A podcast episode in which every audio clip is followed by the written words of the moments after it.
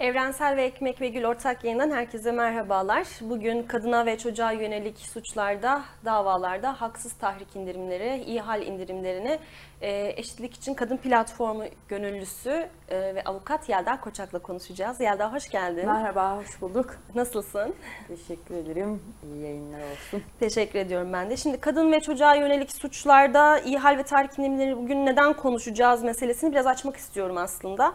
E, çünkü son dönemde basına yansıyan kimi örnekler aslında bu meselenin e, yok artık dedirtecek kararlarda olduğu için biraz bu meseleyi konuşalım, edelim, e, son örnekleri de hatırlayalım istedim. E, şimdi birkaç örnek hatırlatacağım e, davalardan. Bunlar sadece son bir haftada aslında basına yansıyan örnekler. Tabii bilmediğimiz birçok dava kararları da oluyor. Şimdi Yozgat'ta 3 yaşındaki çocuğunun e, gözleri önünde Halime Yüksel'i öldüren Mustafa Yüksel'e haksız tahrik indirimi uygulanıyor. Bunun yanında tekrar indirim yapılıyor ve e, işte geleceği üzerinde olumsuz etki yaratacağı denilerek e, bir daha indirim yapılıyor ve çifte indirim alıyor sanık. Burada tabii hiçbir somut delile dayanmadan birçok örnekte birçok sanığın kendisini savunma pozisyonunda gördüğümüz örneği söylüyor. Aldatıldığını, sadakatsizlik olduğunu ifade ediyor ama hiçbir so, e, somut delil yok. İşte sosyal medyada çok oyalanıyordu vesaire diyor ve bunlar üzerinden failin geleceği düşünülerek indirim yapılıyor. E, Kayseri'de buna benzer bir şey var. Boşandığı kadını e, uzaklaştırma kararına kararı olmasına rağmen 7 kez bıçaklıyor. E, Ramazan Uygur e, Kayseri'de ve iyi hal indirimi uygulanarak 13 e, yıl 4 ay hapis cezasına çarptırılıyor. Ve faille ilgili şöyle bir şey de söylüyorlar. Bıçakladıktan sonra 7 kere bıçakladıktan sonra şeyin maktulün üstünde yani karşısında sigara içtiğini, bekleyip sigara içtiğine dair de bir ifade var. Burada bunu yalanlıyor fail ama işte e, boşandığı eşini kasten öldürmeye teşebbüs, kadın ağır yaralandığı için teşebbüsten yargılanıyor ve burada da indirim alıyor. İhal indirimi alarak e, 13 yıla düşüyor hapis cezası. Konya'da da yine bir indirimle karşılaşıyoruz. Burada da e, bir çocuk istismarı meselesi.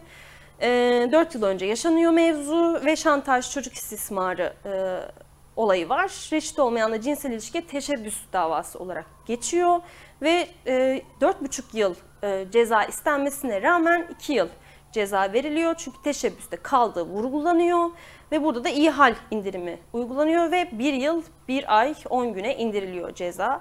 Ee, orada da failden aslında tanıdık cümleleri duyuyoruz. Rızası vardı diyor e, çocuk için.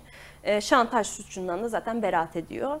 İzmir'de de yine kadının kolunu kırıyor, kız arkadaşının kolunu kırıyor fail ve e, kasten yaralamadan e, yargılanırken haksız tahrik ve ihal indirimi alıyor. E, bu da iki yıl ertelemeli oluyor. Şimdi bu örnekler aslında çok çok fazla tanıdık olduğumuz örnekler.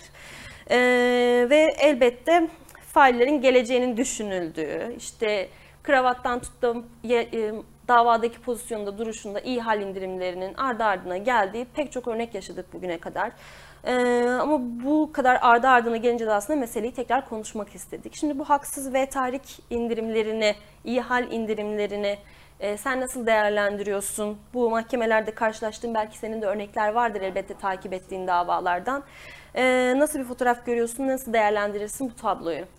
Şimdi öncelikle bu haksız tahrik ve iyi hal indirimleri genel ceza hukukunun genel e, ilkeleridir, genel kurallarıdır. Bunlar e, olur ceza kanunlarında. Olması da gerekir. Olmaması do- doğru değildir. Hı hı. Ancak biz Türkiye'de bunun uygulamasını çok yanlış görüyoruz ve bu uygulama da tesadüfi bir uygulama değil. Hı. Aslında devletin, e, siyasilerin bir politikasının sonucu. Bakın e, ilk söylediğiniz örnekte Kayseri'de çocuğunun gözü önünde öldürülüyor evet. değil mi bir kadın? Şimdi esasında geçtiğimiz yıl bir gece tek adamın imzasıyla çıkarılan İstanbul Sözleşmesi açık ve net bir şekilde der ki kadına yönelik her türlü şiddet fiili eğer çocukların gözü önünde işlenmişse burada ağırlaştırıcı sebep vardır. Hı hı. Çünkü e, genel bir ceza mantığı içerisinde anlatmak gerekirse hani suç e, suça ilişkin, fiile ilişkin bir e, ceza vardır. Bunun altında ağırlaştırıcı nedenler sayılır. ağırlaştırıcı nedenlerin yanında hafifletici nedenler ya da haksız tahrik indirimi ya Değil da ihal gibi de değil. Aynen e, şeyler sayılır. Şimdi bunu uyguladığımızda, baktığımızda çocuğun göz önünde işlenmesi aslında ağırlaştırıcı sebepken bu uygulanmayıp dönüp haksız tahrik ve ihal indirimi uygulandığını görürüz. Peki neye dayanarak? Burada genel olarak özellikle kadın cinayetlerinde haksız tahrik e, hükümleri uygulanırken e, failin beyanları esas alınıyor. Evet. Bakın biz yıllardır mücadele yürütüyoruz. Mağdurların, kadınların e, beyanlarına esas alın diye ama yargı pratiğimiz ne yapıyor? Burada failin beyanını esas alıyor. Herhangi bir somut bir delil, somut Olmasa bir bile. e, vaka, örnek, tanık hiçbir şey olmadığı halde sadece failin sözünü esas alıp buna dair indirimler yapıyor. Bunu da o kadar çok ileri boyuta götürüyorlar ki failler artık e, bir haksız tahrik indiriminden ya da ihal indiriminden faydalanabilmek için iftiralar atıyorlar kadınlara ve bu iftiraların boyutunu her geçen gün arttırıyorlar. Nerede iyice abarttıklarını gördük. Biz Ceren Damar cinayetinde gördük. O kadar ileriye gittiler ki bir akademisyen kadının öğrencisiyle ilgili çeşitli şeyler yaptığına dair inanılmaz ve kişisi e, ölen kişinin, öldürülen kişinin hatırasına da hakaret edecek boyuta vardırdılar. Şimdi aynı şey bütün cinayetlerde, bütün şiddet olaylarında var. Bu bilinçli bir politikanın sonucu. Bunu yapıyorlar. Zaten şunu da görüyoruz. E, failler o suçu işlemeden önce araştırmasını da yapıyorlar. Evet. Ee, hepimiz duymuşuzdur, görmüşüzdür, dosyalarda da karşılaşıyoruz. Öncesinde arama motorlarında internetten arama yapıyorlar. Cezası ne kadar, ne yaparsam indirim alırım, ne yaparsam. Bütün bunları hesaplıyorlar. Çünkü sırtlarını yasladıkları bir erkek egemen, ataerkil bir yargı yorumlaması var. Burada e, kusur, burada bir hata kanunlarda değil, kanunu uygulayanlarda ve bu uygulayanları yönlendirenlerde, siyasilerde. Çünkü bugün çok iyi biliyoruz ki artık yargı denen şey siyasi iktidarın güdümünde. Siyasi iktidarın politikaları, söylemleri, yönlendirmesi ne yöndeyse yargı da o yönde bir e, hamle geliştiriyor. Ona dair içtihatlar oluşturuyor. Oysa İstanbul Sözleşmesi örneğin bu tarz keyfi haksız tahrik ve ihal indirimlerin önüne geçmek için çok açıkça hükmü vardır. Der ki e, örf, adet, gelenek, görenek, sözde namus kavramları herhangi bir şekilde indirim gerekçesi yapılamaz diyor. Ama biz somutta neyle karşılaşıyoruz? Yani o sadakatsizlik meselesi öne atıldığında zaten namus cinayetlerini aslında yargı sırt sıvazlayan, olur veren bir pozisyonda Aynen, oluyor. Aynen ve o bu sözde namus e, gerekçesini kaldıran e, kişi de siyasi iktidarın başı. Evet. Cumhurbaşkanı tek gece e, imza atarak e, sözleşme tarafımızı çekiyor ve diyor ki artık serbestsiniz. Sizin elinizi kolunuzu bağlayan e, bir İstanbul Sözleşmesi Yok. yok, diyor. Biz yıllarca İstanbul Sözleşmesi varken, İstanbul Sözleşmesi'nin tarafıyken 2014 yılından bu yana e, İstanbul Sözleşmesi'nin uygulanması mücadelesini yürütürdük. Biz e, bütün e, savcılara, hakimlere, mahkeme salonlarında bu maddeleri hatırlatırdık. Bakın derdik. Bu tarz soyut beyanlar gerekçe yapılamaz diyorduk. Ve bunun karşılığını biz tek gece sözleşmeden imza çekilerek oldu. Şimdi ihale gelelim. İhal indirimi var bir. Bir haksız tahrik bu kadınlara Evet. atılan indirim e, iftiraların sonucu faydalandıkları e, indirimler var. Bir de ihal indirimi. Şimdi o ihal indirimi için de şu örnek çok belirleyici. E, suçu işledikten sonra başında durup sigara içiyor. Yani bir yardım çağırmıyor, ambulansı çağırmıyor, pişmanlık göstermiyor, nedamet göstermiyor ve duruyor, bekliyor. O kişinin ölmesini bekliyor belki de. Daha fazla acı çekmesini. Aslında işkence, eziyet görmesini bekliyor. Çünkü yaraladığınız bir e, kişinin o yaralı halde ağır durumda beklemesi bekler durumda olması, müdahale edilmemesi o kişinin vücudundaki eziyeti, acıyı, ızdırabı arttırıcı bir Nasıl bir etkidir. ihal olabilir Şimdi yani? bunu yapan birine nasıl ihal indirir, uygularsınız? Bu göz önünde bulundurulmuyor mu? Bunu bilmiyorlar mı? Bunu biliyorlar ama bunu uygulamak istiyorlar. Şey yapmak istiyorlar. Yani o e, faille e, özdeşleşiyorlar. Faille empati kuruyorlar. Bu en büyük Özür dileyerek bölüyorum. Devam edeceğiz. Kusura bakmayın. Şu mikrofonu aşağı.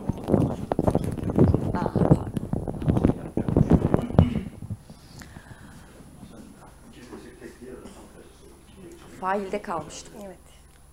Cümleyi istersen baştan al. Ben oradan keserim.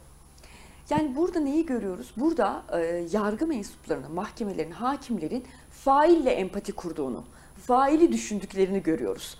Oysa iyi hal indirimlerinin genel olarak olmasının sebebi suçu işleyen kişinin sonrasında e, verdiği zararı telafi edici bir hamlede bulunmuş mu? E, daha ağır sonuçlar ortaya çıkmaması için bir şeyler yapmış mı? Örneğin ambulans çağırmış mı? Polise haber vermiş mi? Teslim olmuş mu? Olayın aydınlatılması için doğru beyanlarda bulunmuş mu? Yine Yine yedi kere bıçaklıyor yani. Yani- o da şey bir kere Bir yaptığı değil, bir şey iki değil. Evet değil. yedi yani. 7 kez bıçaklıyor. 7 bıçak darbesinin üstüne durup sigara, Sigara içiyor. Yani şey. dinleniyor. Kendine bir kurtuluş planı hazırlıyor belki. Kendini şey yapmaya. Orada yaraladığı kişiyi e, düşünerek değil, e, ölmesini önleyecek bir hamlede bulunmuyor. Tam aksi ölmesini bekliyor ya da daha fazla acı çekmesini bekliyor. Şimdi buna kalkıp iyi hal indirimi yaparsanız e, bu artık kanunu uygulamak değildir. Bu failleri aklamaktır. Faillerin lehine indirim ve e, lehine olan hükümleri aramaktır. Bu çok e, bambaşka bir şeydir. Bunun e, arkasına yani ceza kanunun arkasına, ceza kanununda düzenlenmiş iyi hal indirimin arkasına sığınamazsınız. Bakın o olayda fail 7 kez değil de tartışma anı, kavga, suç işlenmiş zaten bir kez bıçaklamış ve bunun üstüne ambulansı çağırmış olsaydı, bunun üstüne e, kurtarmak için kurtarmak için şey çaba sarf etmiş Hı hı. olsaydı, kendisi teslim olmuş olsaydı, olayı mağdura zarar verecek şekilde çarpıtarak, iftiralar atarak, e, eril tahakkümü yeniden yeniden üreterek değil de olması gerektiği gibi bir e, beyanda bulunsaydı, pişmanlık dile getirmiş olsaydı, zararı telafi edici e, adımlar atmış olsaydı burada iyi hal uygulanmanın bir karşılığı olabilirdi. Ama bu olayda bunların hiçbirini yapmıyor. Ve kasti yani çok açık. Kasten 7 bıçak darbesi. Bakın 1 değil, 2 değil, 3 Evet. değil, 7 bıçak darbesi. Üstüne bekleme. Bu artık bir kanun uygulama değil. Bu kanuna aykırı hareket etmektir. Buradaki yargı mensupları açık ve net bir şekilde Türk Ceza Kanunu'na muhalefet etmektedirler. Burada dikkatimi çeken şeylerden bir tanesi aslında devlet bir koruma güdüsü görevi altında da aynı zamanda uzaklaştırma kararı var. Uzaklaştırma kararını zaten uygulamamışsın, Evet. kadını koruyamamışsın. Bir de üstüne koruyamadığın noktada kadın ağır yaralandı diye teşebbüs de kaldı diye e, gerekçelendirmişsin indirimini. Bir de üstüne indirim yapıyorsun tekrardan. Ya açık açık yani hem görevini yerine getirmiyorsun hem de önünü açıyorsun yani. Bakın şimdi orada e, tam da bu 6284 e, sayılı kadına yönelik şiddetle mücadele yasası uyarınca verilen koruma kararlarının uygulanmaması sorunu da var. Evet. Bu büyük bir sorun. Zaten bu koruma kararları uygulanmadığı için birçok kadın öldürülüyor. Birçok kadın sistematik şiddete maruz kalıyor. Ee, sanmayın ki o yedi bıçak darbesinin öncesi hiç yok. O kadın muhtemeldir ki, ki koruma kararı olmasına Kararı rağmen rağmen. e, sürekli bir şiddet tehdidi altında. Burada da mesela ben Türk Ceza Kanunu 96. maddeyi hatırlatmak isterim. Orada o da uygulanmıyor. Türk Ceza Kanunu maddesi 96 eziyet suçunu düzenler. Evet. E, tıpkı işkence gibi düşünün. E, işkence e, fiili eğer bir kamu görevlisi tarafından gerçekleştiriliyorsa ceza kanunundaki karşılığı işkencedir. Kamu görevlisi olmayan bir birey tarafından, bir yurttaş tarafından gerçekleştiriliyorsa burada da eziyet hükümleri uygulanır. Ve bu eziyet hükümleri çok e, üzücü bir şekilde e, kadınların mağdur olduğu dosyalarda uygulanmıyor. Biz Türk Ceza Kanunu 96. maddenin uygulanması için de mücadele yürütüyoruz. Bakın diyoruz sistematik şiddet var, sistematik tehdit var, sistematik yaralama var, sistematik cinsel taciz var. Sistematik bir ısrarlı takip var ki keza ısrarlı takip de ceza kanununda bir suç değil. Değil, evet. Hala Suç bile değil. hala düzenlenmemiş. Ee, tekil tekil örneklerle, tekil tekil diğer suçlara e, benzeterek e, cezalandırmaya çalışıyorlar. Türk Ceza Kanunu 96. maddenin uygulanması gerekirken bu da uygulanmıyor. Yani aslında bu kadın hayatında bir döneminde e, adam tarafından sürekli ölüm tehdidi altında yaşıyor ve bu işkencedir. Ne zaman karşıma çıkacak? Ne zaman beni yaralayacak, yüzüme kezzap mı atacak? Bugün de beni sosyal medyada takip etmiş. O gün de iş çıkışında gördüm. Bugün de okulun önüne gelmiş, evin önüne gelmiş gibi sürekli bir kaygı, panik, korku ve tehdit altında yaşamak aslında bunun adı iş Eziyet eziyettir. yani. Bu eziyettir ve burada tekil tekil bir e, 6284'ün ihlali gibi bir tazik hapsini ce- gerektiren bir ufak bir ceza değil. Burada artık sistematikleşmiş bir eziyet olduğu için Türk Ceza Kanunu 96. madde uygulanması gerekirken bu uygulanmıyor. Bunun üzerine 6284'ü ihlal eden adam geliyor ve kadını 7 kez bıçaklıyor. Devletin zaten kadını koruyamadığı için bir kusuru var. Burada devletin kusuru var ve bu kusura rağmen devletin suçu da var. Buna rağmen bir de hem haksız tahrik indirimi hem ihal indirimi yapılıyor ve tamamen kanuna aykırı indirimler bunlar. Bunları görmemiz gerekiyor. Bu bu yargı pratiklerini ifşa etmemiz gerekiyor, anlatmamız gerekiyor, yanlışları anlatmamız gerekiyor. Bunun karşısında e, bu ihalin ya da haksız tahrikin ceza kanundan çıkarılması değildir ya da bunların tümden münferit olaylardır deyip geçemeyiz. Bakın hepsi böyle. Takip ettiğimiz dosyalardan biliyoruz. Uykusunda kadını boğarak öldürüyor ve sonra diyor ki haksız tahrik indirimi bana küfretti, hakaret etti. Şimdi burada nasıl bir haksız tahrik uygulanabilir? Ne yapmış haksız fiil olarak? Çünkü bir haksız tahrik, haksız tahrik uygulanabilmesi için olay anında tahrik etmek gerekiyor. Kaldı ki bunda da yine örneğin e, kadınların can havliyle dayak yerken ya da bıçaklanırken ya da silah doğrulturken kendilerini savunmak için söyledikleri sözler bile haksız tarihe bahane ediliyor. Böyle örnekler de var. Peki şimdi yakın zamanda Adalet Bakanı e, aile içi e, ve kadına yönelik şiddetle mücadele toplantısında iyi hal indirimlerini kaldıracağız, iyi hal indirimlerinde düzenlemelere gideceğiz diye bir açıklama yaptı. E, burada kravat, saç, işte giyim, kuşam, sakaldan değil suçun failin gerçek pişmanlığı üzerinden uygulanan bir ceza indirimi nedenidir bu. Bunları da düzenlemeye gideceğiz dedi. Bunu nasıl değerlendiriyorsun sen? Şimdi bu Adalet Bakanlığı Bakanının kim olduğuna bakarız önce. Önce sözü söyleyen Evet, kim? Önce bir sicile bakmak Önce, lazım. önce bir dönüp bakalım Bekir Bozdağ. Kimdir bu? Bu çocuk istismarında, çocuk istismarcılarını, çocuk tecavüzcülerini affetmek için önerilen yasa tasarısı tartışmaları sürecinde küçüğün rızası gibi bir İfade utanç kullanan. verici bir ifadeyi söyleyen bir Adalet Bakanıdır. Ve biz biliyoruz ki 6. yargı paketiyle beraber yine kadınların ve çocukların haklarını gasp etmeye e, hazırlanıyorlar. Nafaka. Ve nafaka hakkı, e, aile arabuluculuğunu getirmeye çalışıyorlar, boşanmaları hızlandırmaya çalışıyoruz adı altında kadınların ekonomik haklarını törpülemeye çalışıyorlar. Şimdi böyle bir hazırlık süreci içerisinde iyi hal indirimlerini kaldıracağız ya da düzenlemeler yapacağız gibi bir e, söz açıkçası bu havuç sopa siyaseti içerisinde bir havuç olarak gösteriliyor ve bunu da gerçekçi bir şekilde yapmayacaklarından çok eminiz. Bugüne kadar yaptıkları siyaset, yaptıkları düzenlemeler bunu gösteriyor. Kaldı ki başta söylemiştim. Bu haksız tahrik ve iyi hal indirimlerinin tümden kaldırılması doğru bir şey değil. Bakın tümden kaldırırsanız bir kişi bir kadını yaraladığında onu yaralı bırakıp kaçmasıyla onu ambulansa taşıması arasındaki farkı kaldırırsınız Evet. ambulansı çağırıp hayatta tutunabilmesi için e, yapabileceğim bir şey var ve indirim alabileceğim seçeneği ortadan kaldırırsanız bıraksam ölse de yaralı kalsa da aynı şey taşısam da aynı şey dediğinde bu kadınların aleyhine dönecektir. Bakın kadınların her anda son ana kadar kadınların en ufak bir lehine olacak bir etkisi olacak şeyi tümden kaldıramazsınız. Bakın orada çok kritik Tümden bir şey. kaldırmaya dair sanki bir şey söylemiyor da orada işte kılık kıyafet bilmem ne bunlar değil de etkin pişmanlığı gözeteceğiz gibi bir ifade kullanıyor Evet bu, bu mesela. gözetili bunu düzenleyen İstanbul Sözleşmesi var zaten. Türk Ceza Kanunu da bunu söylüyor zaten. Onların atadıkları, ilçe teşkilatlarından e, atadıkları hakimler, savcılar bunları uygulamıyorlar. Şimdi bu nasıl bir söylem? Bu hakimler, savcılar Etkin siyaset böyleyken uzaydan gelmedi. Bunların nerelerden geldikleri, nasıl aşamalardan, hangi mülakatlardan geçtikleri, hatta bazı listeler yayınlandı. Kiminlerin referansıyla görev başına geldiklerini tüm Türkiye kamuoyu biliyor.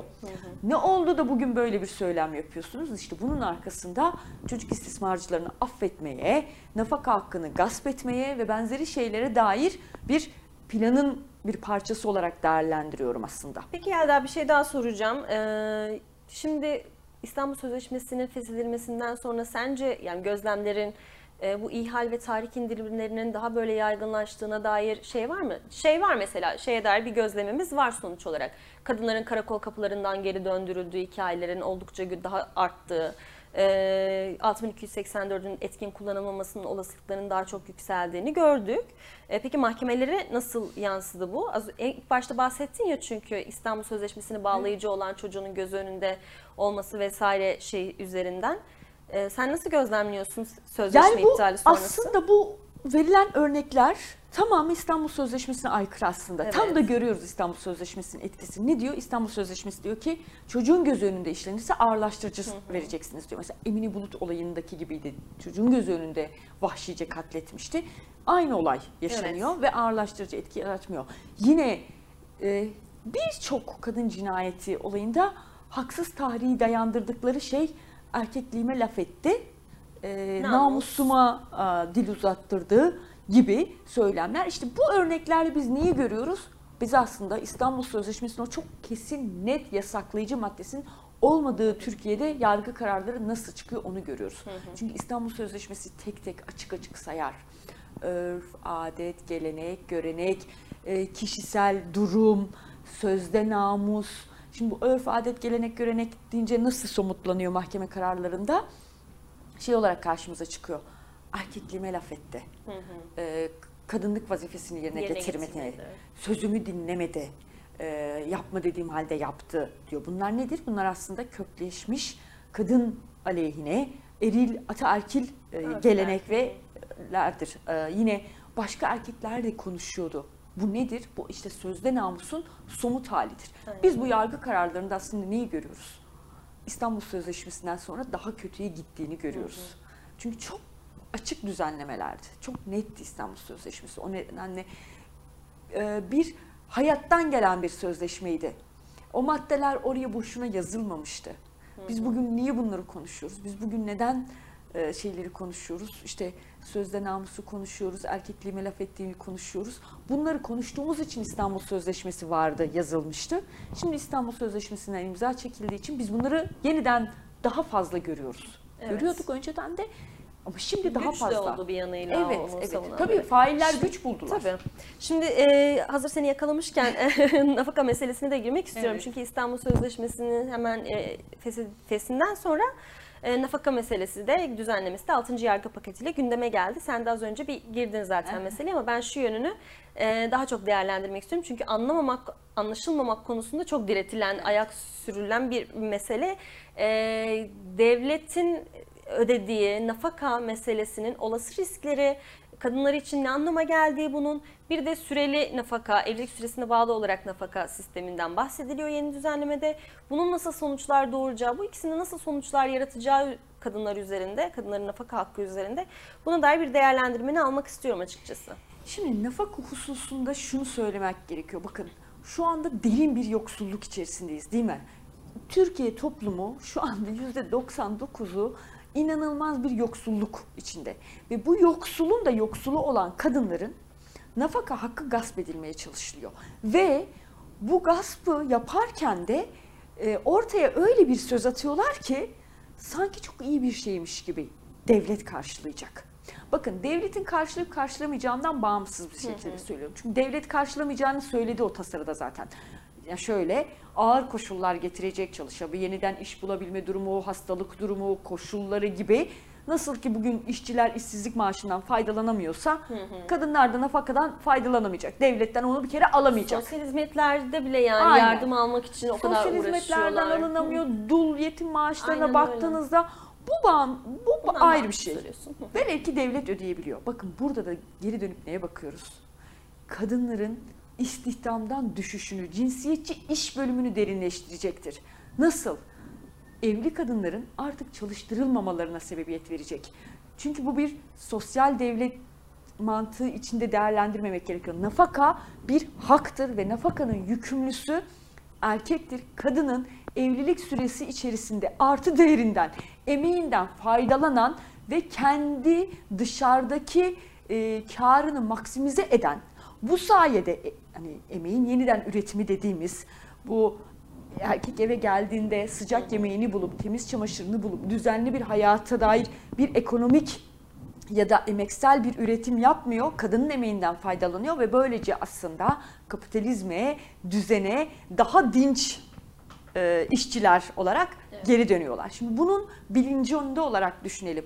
O kadının ev içindeki emeğinin e, gasp edilmesidir bu nafakanın kaldırılması ve kadını o alana itmektir. Kadın istihdamını düşürecektir. Çünkü erkekler zaten evlendiklerinde kadınların çalışmasını, ekonomik özgürlüklerini ellerine almasını, eşitlenmesini istemiyorlar. Evde durup kendilerine bakmak, çocuklarına bakmak, ev işi yapmalarını istiyorlar. Ve bunun karşılığında diyorlar ki benim maaşım senin maaşın. Boşanırsak bir şey olursa nafakanı öderim diyor. Peki artık o nafakayı da ödemeyecekse ne yapacak? Hiçbir Erkek sorumluluğunda alan evet, bir devlet. Erkeğin kadının çalışmasının önündeki engelleri engel olmaması için bir yaptırımı olmayacak. Bu kadın istihdamını düşürecek bir şey olacaktır. Bakın ülkede zaten kadın istihdamı devlet eliyle bizzat devlet eliyle düşürülüyor. Bir örnek vermek istiyorum. Geçtiğimiz günlerde bir yerde okumuştum. Ee, bugün devlet en çok yatırımı nereye yapıyor? Hangi sektöre yapıyor? İnşaat sektöründe değil mi? Yollar, yollar, binalar, binalar. Peki bu inşaat sektöründe kimler çalışıyor çoğunlukla? Erkekler. Erkekler çalışıyor. Şimdi bu kadın istihdamının düşmesi tesadüf değil. Ve bu istihdam düşüşün açığını nasıl kapatmaya çalışıyorlar? Evde hasta, yaşlı çocuk bakımına, Bakım engelli bakımına kadınlara maaşlar bağlayarak. Zaten o maaşların kartları da erkekler tarafından gasp ediliyor. Somutta hayata döndüğümüzde o maaş kartları da alınıyor. Ama yine cinsiyetçi bir iş bölümünü kadınları eve kapatan, üretim bandına değil de ev içi e, şeye yönlendiren bir devlet politikası söz konusu. Ve bu nafakanın da devletin verdiği bir e, sadaka, bir yardım gibi değerlendirilmesi bunu arttıracaktır ve bu eşitlikçi bir toplumdan daha da uzaklaşmamıza neden olacaktır. O nedenle ben hep bunu söylüyorum ilk günden beri elma ile armutu toplamayalım. Nafakayla sosyal devletin yapması gerekenler birbirinden farklıdır. Evet, kamusal olarak e, karşılanması gerekiyor. Çocuk bakımının, yaşlı bakımının, engelli bakımının, yine ev içindeki toplu yemekhaneler olması gerekiyor. Yurttaşların çamaşırlarını yıkayabilecekleri bunun düzeni yapılması gerekir. Temel talebimiz, en ileri talebimiz budur. Kreşlerin açılması gerekiyor. Ücretsiz, ulaşılabilir, e, sağlıklı kreşlerin olması gerekiyor. Kadın istihdamının arttırılması gerekiyor. Bu yapılmaksızın böyle bir e, sadaka düzeyindeki bir nafakanın devlet tarafından bağlanması kadınların geleceği için büyük bir tehlikedir. E, bu nedenle mevcut düzenlemede bir değişiklik yapılmaması hatta nafaka miktarının düşüklüğünün tartışılması, tahsil edilememesi tartışılması gerekiyor. Çünkü erkekler devlet ve patron işbirliğiyle e, Ödememek için her yöntemi Evet, buluyorlar evet, yani. evet. Peki süreli nafakaya dair ne düşünüyorsun? Süreli nafakada bu da yine e, kadınların neden nafakaya muhtaç olduğu gerçeğini örten bir şeydir. Bakın bu ülkede bir gün evli kalmak diye bir şey söylüyorlar ya hani Evet. araştırmalar var. Hatta Bir gün bütün- evli kaldım ömür boyu nafaka Aynen, ödüyorum aynen. ifadeleri. Mesela bütün boşanma davalarının istatistikleri ele alındığında yüzde ikinin bile altında, bir yılın altında evlilik. Şimdi bir yılın altı da olsa, beş yılda, ve üç yılda, iki- üç ayda, iki ayda olsa bu toplumda toplumsal cinsiyet eşitsizliği derindir.